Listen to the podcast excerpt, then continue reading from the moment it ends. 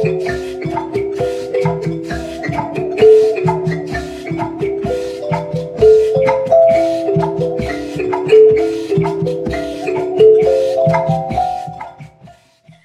and welcome back to episode four of series two, Applications 101. Today we'll be talking about financial literacy. This is the first part in a two part series. I believe the second part will be up by the time this first part is up because we want you guys to have all the information once it's ready. And today in this part we'll be talking about financial literacy in school. So it'll be taught it'll be about um, loans, loan differences, all the financial things you will incur while you are in school. And then the second part is financial literacy in life. So tips and tricks and information that you'll need at any stage of your life. And we think these parts are really important because we want to destigmatize the conversation around money and we just believe that there's so much information out there that you can get a little overwhelmed. So we kind of want to break it down for you, help you out. It took us a lot of time and struggling to understand the information that we have now and we just want you guys to have an easier time. And overall, like they don't want you to learn about money because that's how they make more money.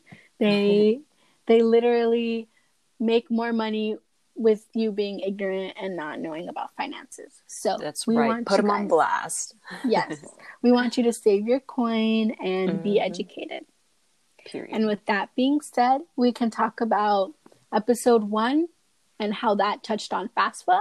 So mm-hmm. If you want to go back to episode one of series two, applications 101, um, we talked about kind of undergrad applications, the Common App, stuff like that. And they touched on the FAFSA, and it's a free form to apply for financial aid from government, from the government and school. And episode one goes way more into depth about how to apply and different aspects of it. But if you want us to do like a visual representation, if you're a visual learner, we can certainly try and do that. We thinking of maybe doing like a walkthrough of how to apply for it. And I know there's resources out there. However, we kind of want to do one that's more more personal, how you feel like someone like a college counselor is right next to you, going through it with you and helping you out and pointing out the little tips and tricks because doing it on your own is very daunting, especially if you're maybe first gen and your parents don't really know much about know much about the application, so you're doing it yourself. So definitely hit us up on Instagram or in our survey at the description of the podcast if you want us to continue with that. Period. Thank you so much for that introduction, Julie. That was perfect.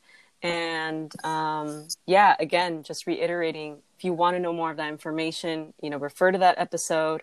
Um, but jumping right into more of what they discussed. Uh, by the way, this is Natalie speaking. Just little intro. Did I even but, intro myself? Oh my gosh. No, but that is okay, Julie, because that is what it's all about. the authentic, you know, conversations that we have and just getting right into that information because there's so much to talk about, so much to get into. So don't even trip, girl. Well, yeah, I'm Juliana. I, I hope you guys know me by now. we'll just keep getting into the episode. yes, exactly. All good. So, um, you know, as Julie explained about FAFSA, when you apply for FAFSA, after that, you do receive a financial aid award letter, um, again, from the different schools that you applied to. So, just important things that I just want to hit real quick, not go too much into depth, but reviewing it. So just deciding whether or not you can attend that at college because that financial award letter pretty much gives a whole rundown of the costs, estimating it though. So that's a key uh, thing to keep in mind that it's not exact, but just an estimate, um, you know, of those yearly costs. Uh, for like tuition, fees, books, the room and board, whatever it is, transportation. Again, they're estimating that. Um, but you know, certainly important to talk to with your parents, guardian, whoever it may be that is in charge. Uh, to you know, just discuss and decide whether you know that's the right choice for you. Um, expensive expenses wise um, but yeah so financial aid that's just something that you don't have to pay back So I am referring to scholarships, grants, and work study. Uh, and so these um, aid that you're provided, again, don't have to pay back. So that's honestly such a huge uh, help. Um, again, depending on the information that you put down from your taxes. So again, all that information though you are being provided from episode one. So don't worry. Again, don't want to get too much inform uh, into depth with it. Um, but again, what's left is pretty much those federal loans, money that is left over that you need to pay uh, either out of pocket or there's private student loans, which we're also going to go into more depth with this episode. Mm-hmm. So moving forward, mm-hmm. um, in episode two, they did discuss CalFresh. So CalFresh, emergency assistance based money for groceries, for food, whatever it may be. Uh, that was touched upon along with work study. Um, so if you want to know any of that information, again, you can go back and listen to those episodes of that financial help that you'll get. And yeah. Yeah. So. And in episode three, we kind of talked about grad school apps and if you mm-hmm. want to go into grad school or jump straight into the workforce, which is your prerogative. You do whatever you want to do. Um, I kind of want to just jump into this episode right now because there's a lot to cover, and I'm mm-hmm. getting excited about teaching you about your finances. Yes, um, I've got my notebook, my pen ready. I'm taking notes along the way. I hope you guys do too because it's a lot of information, but it's everything you'll need. Not everything, but it's a lot of the things that you will need. And I hope you guys will take it into account and just it I hope it reinvigorates you to just like start thinking about money and mm-hmm. taking charge of your financial stability. So with that being said, I want to touch back on financial aid. So what Natalie said, there are two types of financial aid. There's financial aid that you don't have to pay back, which includes scholarships, grants, work study, and there's financial aid that you do have to pay back, which are federal loans or private loans. And in talking about the loan differences, there are federal loans such as direct subsidized loans, which are based on your financial e- financial need, and direct unsubsidized loans, which are not based on financial aid or financial need, but you can qualify for unsubsidized loans. You can qualify for more money each year you are in school they're not credit based so you don't need a cosigner. You just they just say oh you qualify for 3000 unsubsidized um, loans. You can take that out this year. You're a freshman. Maybe it'll be 4000 when you're a sophomore and mm-hmm. junior so on. And for uh, subsidized loans they are um, there's no interest on them while you're in school. So interest does not accrue until after you have graduated. And for unsubsidized loans the interest accru- accrues right as the school gets the money. So Ooh. you'll be accruing interest. yeah, we don't like interest, but you'll be accruing interest as um, as soon as you take out the loan. And then on top of those, another federal loan is a direct plus loan, and they're credit based and they're unsubsidized. So um, interest accrues, and they're for parents or graduate students or professional students. So your parents can help you, and they take out a plus loan and they help you with your college. And then you can also, that are not federal loans, you can apply for private loans. And when you apply for private loans, they want to see they this kind of ties into credit. They want to see that you're able to um, pay it back, but at the same time, they kind it's kind of a they kind of leech off of you, so they're more inclined to give you a loan because they want you to be in debt to them. And um, a cosigner may help you qualify, and a cosigner is just a person that will be responsible for the loan if you can't pay it back. So it's usually someone with better credit than you, or your parents, or your parental figure, or your parental figure. Yeah. yes. Um, there's another word for it, but I want to continue. Guardian. guardians. yes, your guardians. Yes. And then we can go straight into loan repayment now. So if you took out a loan, how do you pay it back? So you can either refinance your student loan. So that's when like a private lender pays off your loan and kind of buys it from the government and they give you like a new repayment schedule at a lower interest rate per per month like that. And then for mm-hmm. subsidized loans, going back to federal loans, the government pays the interest on these loans while you're in school. So, and during the grace period. So, after you graduate, I'm going to graduate next year. So, once I graduate, yay. So, once I graduate, um, I get a six month grace period for my federal loans, and I don't have to pay anything for six months. I don't have to pay interest for the subsidized loans. And then mm-hmm. once that six months end, I got to start paying, which is fun in 2021. Love um, the debt. That... We love it. And then, like I said, unsubsidized loans, there's no grace period. Interest always accrues, but you still don't have to start paying until six months after, mm-hmm. I believe. Yes. And then you can always defer your loans, which means you can pause your federal loan payments, often for up to three years if you qualify.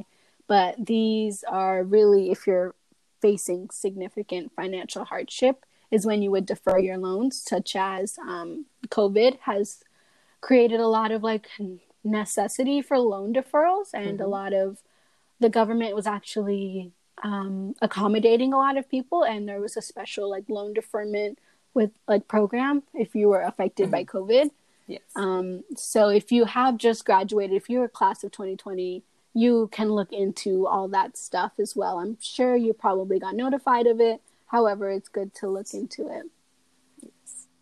And going back to that grace period in six months, so most loans, student loans, do have that six months grace period. However, if you have private loans, it varies by lender. Some offer the grace period while others expect it as soon as you like get the loan. So if you get a private loan in your freshman year, you may have to start paying it at that point, but you have to check your loan agreement that you signed or ask your lender if you're not sure.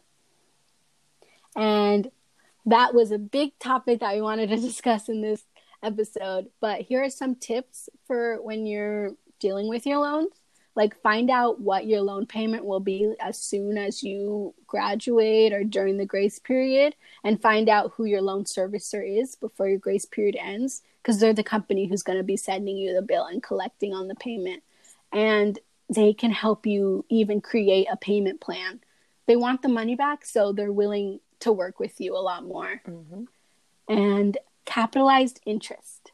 We love this. Mm-hmm. Okay, so I like I mentioned before, you can get interest on interest accrues on your loans, and that's called capitalized interest. So it is the unpaid interest that's added to your student loans, which increases the total amount that you repay.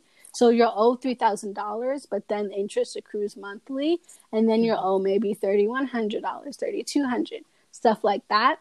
And so you'll end up owing more at the end of the day because you're borrowing the money. and they need to make money. Right. And so technically it means that paying off the interest before it capitalizes. So if you pay at least enough to cover the monthly interest that you accrue on your loans, then um, you won't you'll be stuck at you'll still owe 3000 instead of owing 3200 and then having loan i mean sorry having um having interest accrue on top of the 3200 and then on top of like the 3300 that it is now. Something like that. And it's like a messy process. Mm-hmm. They want you to not understand it. But essentially if you have like if you like i think i've said it before if you have 3100 and you have 10% interest which is a lot okay let's say you have 5% interest on your loan instead of it being originally on the 3000 if your loan is now 3100 eventually the 5 the 5% interest will be charged on the 3100 and then it'll just get progressively snowballing until you owe a lot of money. So if you pay the capitalized interest if it's 3100 after your original 3000 loan if you pay the 100 then the interest will go back to only being on the 3000 and vice versa. So you won't keep snowballing on that point so pay it off as soon as possible if you can. If you have a part time job, this is where it can go. Mm-hmm. And that's what we really advise. And we advise places like the your your school's financial aid office mm-hmm. or the federal student aid government website and your loan servicer and also nerdwallet.com. Like they don't hide the information, they just like don't advertise it because they rely on you not knowing how it works because they want to get more money.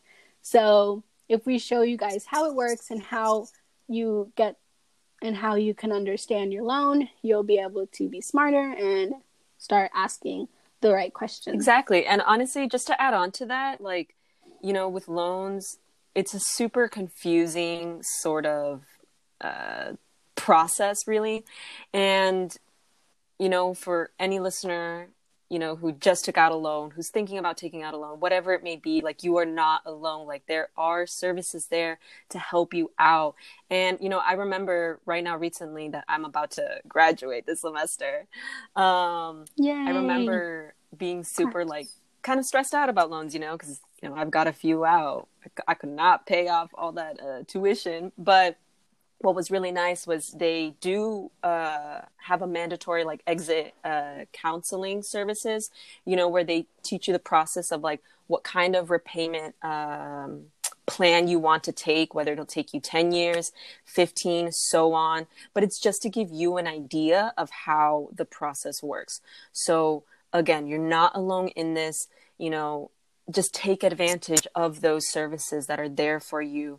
Um, and again, with this episode as well, um, you know, I, I know uh, it sounds kind of a little bit on the boring side and whatnot, but honestly, like, it's just to help you out. It's super, you know, informative, and it's just the best way so that you're all not too stressed about it um, and that you feel a little better. Because, you know, as a first gen student, uh, both of my parents being from Guatemala, it's a little harder, you know, when they're trying to, when I'm trying to discuss loans with them. Um, not that they don't understand, but of course, just the whole process of it and having to explain it. You know, I felt like I've always had to fill out my FAFSA loan. So, you know, um, mm-hmm. again, all this information, all these resources there at your hand, use it. Okay.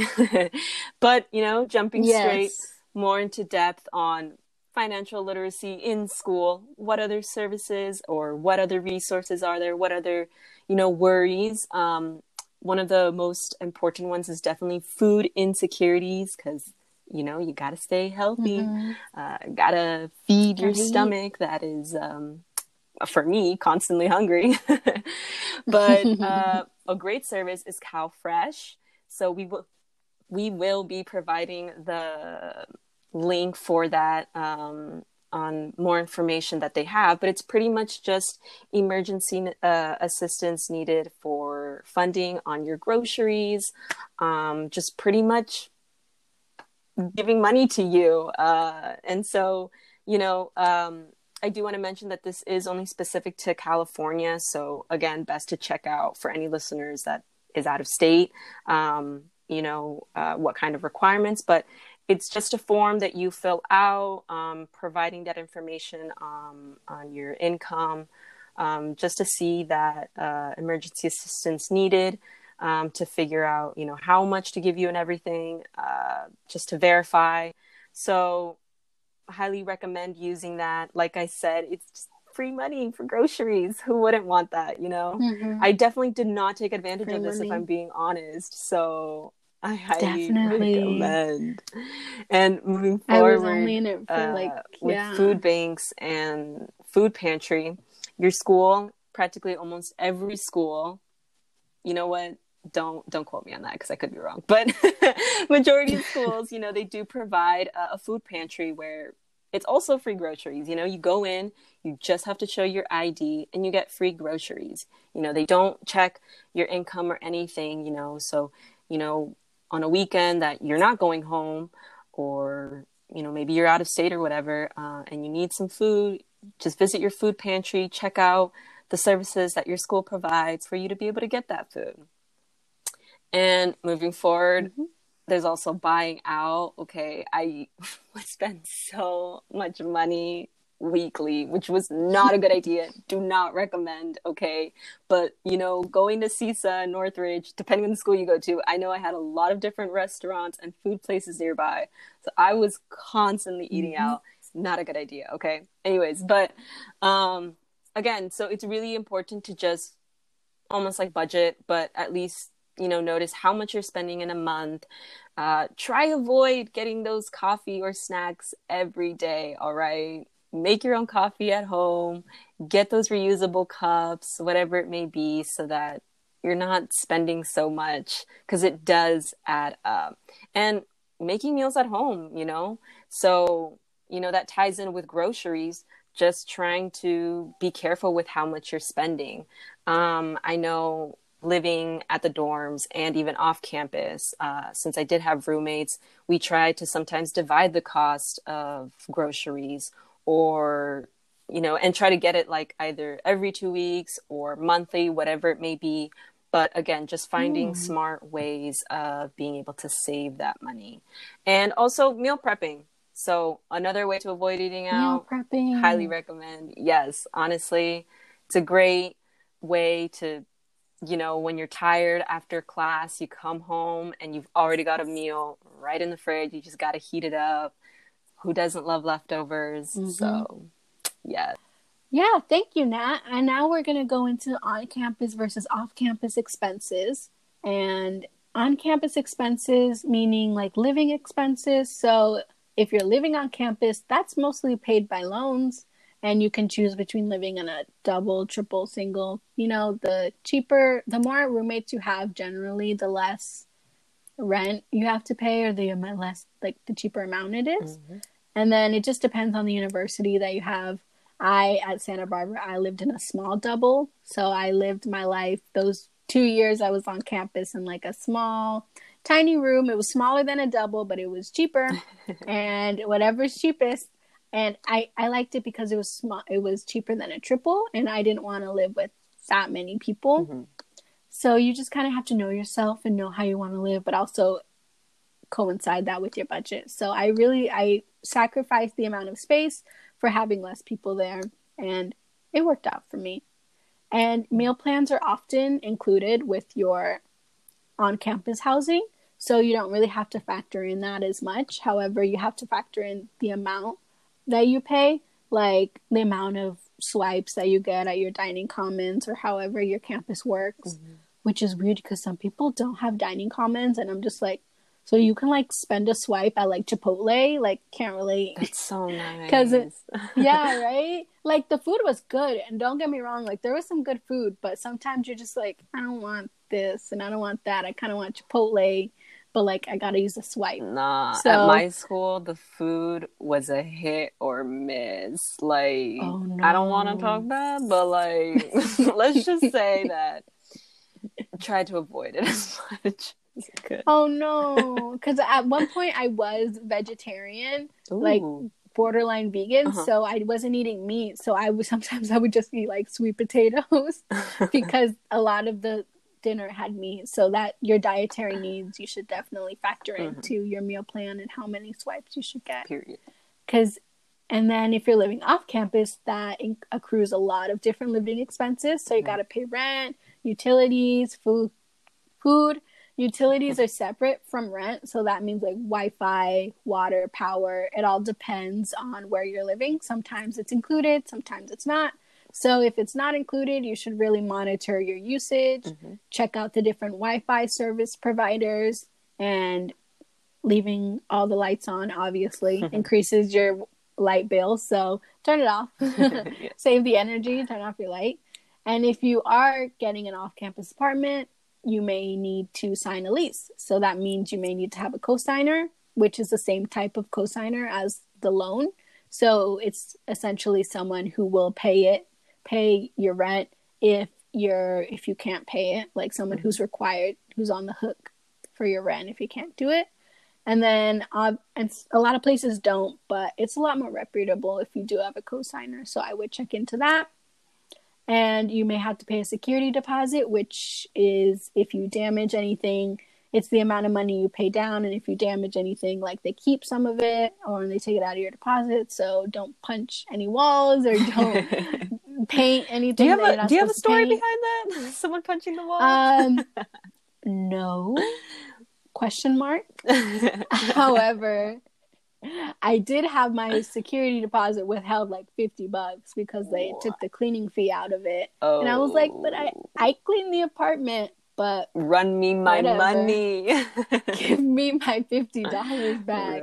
It was out of like seven hundred. So security deposits mm-hmm. are usually the amount of your first month's rent a right. lot of the times. And if you're leasing off campus, a lot of the leases are usually one year rather than like nine months if you're on campus. So really take into account if you're going to have that extra income to have to stay there in the summer months mm-hmm. and if you budget for that. And we just want to have a general warning of like big leasing companies, be careful of like potential like leeching landlords. Mm-hmm. We know rent inflation occurs a lot in college towns. Santa Barbara, Isla Vista is really bad with that. It can cost a lot of money to stay there. So sure. if you have high rent and you don't have a lot of money, do you know what that means? More roommates. So yeah. Nat, can you, you have stories about that? uh, yes, honestly, like, I mean, you know, as Julie mentioned before, like, there's just so many things that go into like when you decide an apartment, and um, one of the things is how many roommates for sure. So, I mean, yeah, it's definitely a huge perk to have more because that means less rent, but it also depends like are you willing to sacrifice that space as well? Because i think that's super important in the sense that like sure you can put up with it or you think you can but then when the moment comes like maybe it was too much you know maybe you feel like you never have enough space or time. So you know that's definitely something to really consider but you know definitely a perk you know less less rent. Uh, i know at one point we almost had six roommates when i was living off campus near northridge. Um, almost though. I ended up moving out a lot sooner just because of covid and everything so mm-hmm. did not have to deal with that. But um, before that i mean we had about three people living i mean sorry five people including me.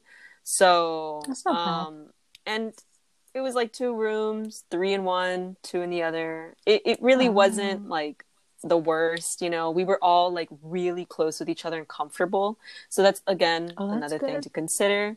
Um, but let's say that you don't want to live off campus, you don't want to live on the dorms, and instead you're living at home, which is perfectly normal. A lot of people do that. I know going to CSUN, it's known as a commuter school, meaning a lot of people live um, oh. um, nearby.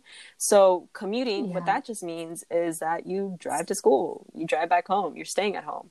And great mm-hmm. way to save money from living expenses. Um, oh yeah. One thing though to keep in mind is the parking fee for school. Having to get there early so you can find parking. I know people struggled with that a mm-hmm. lot, but um, it's definitely very economic. Um, yeah, you do have to deal with those inconveniences of parking, but again, honestly, saves you a lot of money. Um, which also leads us into like different types of transportations. So, Julie, did you? How did you get to school? Um, so I was in Santa Barbara, which is about two hours from where I was, but I lived off mm-hmm. campus for my 3rd mm-hmm. year, which I do have a story about that. I loved it. I had like a roommate who was a foreign exchange student. She was great. Um, but the thing is, my third year coincided with COVID. Mm. So I did sign a year lease that I was on the hook for oh. during COVID. And so while I was traveling back and forth from LA during the COVID times, or I was in LA for like three months mm-hmm. and I was still paying Youch. my rent in SB. So very be very careful when you're looking at leasing. Yeah, it hurt my wallet too. Um, but while I was living off campus, sometimes I didn't want to walk back to my apartment. It was like a half mile away, but still I was lazy. so I would take the bus that we that runs through campus and throughout Santa Barbara and Goleta, mm-hmm. and it was free. So we had free bus passes for the SB County, mm-hmm. I believe. And if you were a full time student, you got access to ride all the buses, which is great for a girl who doesn't know how to drive but loves to go out and explore. So I really learned how to take the bus, and I'm proud of my navigation skills now. Period. So I can't drive, but I can bus Period. Everywhere. But let's say y'all don't want to take the bus. Let's say you are living close to campus. You know, some people uh, they get a bike, they use a scooter, they use a skateboard. Uh, I accidentally short random story i definitely ran over a guy's foot on my bike. So i felt so bad. I was like in such a rush and i was just like i'm sorry. But um, definitely like look into your school like how big the campus is see whether getting a bike a scooter skateboard uh, whatever it may be is worth it. Um, or you know a car as well.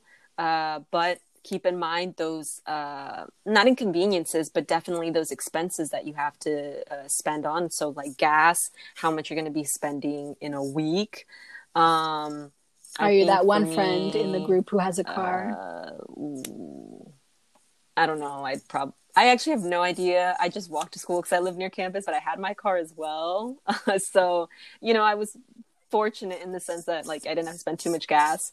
Um, but yeah, keeping that in mind along with insurance. Y'all need insurance for your car and parking. Again, that parking fee of what uh, how much you need to pay for that permit or whether you can trust those street parkings, making sure you don't get a ticket because I've seen it happen so often when I'm walking back to my dorm and I'm like, "Oh, that person just got a ticket on their car."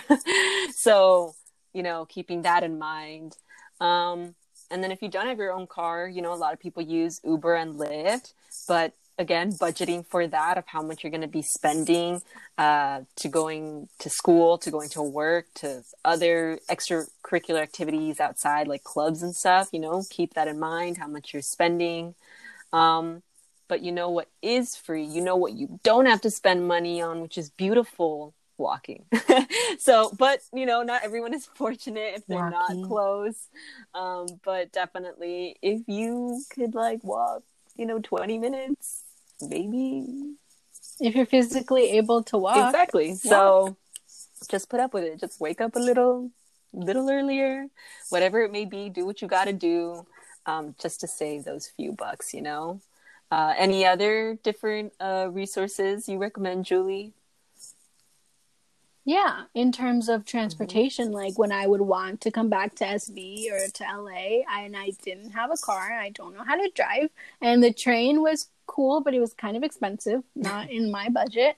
So our school has a Facebook group that's called like Rideshare. So essentially, it was split up into two portions: SoCal and NorCal. So if someone was traveling to LA that week, they would say, "I'm traveling on this day at this time." You can give me 10 bucks, 20 bucks for gas, and I'll take you in the middle of LA, East LA, wherever what? you want to go, wherever they were going as well. Yeah, it was very convenient for me, especially if I would come back and forth for family mm-hmm. and to visit. And it was a lot more economical, and I could get a ride there and back, and it would work. Y'all hear that? Fine and you get to meet new people. I met a lot of That's people on awesome. That's a great way. Well, I mean, mm-hmm. not like the best way to make friends, but I mean, you know, um, it's a great way to make friends.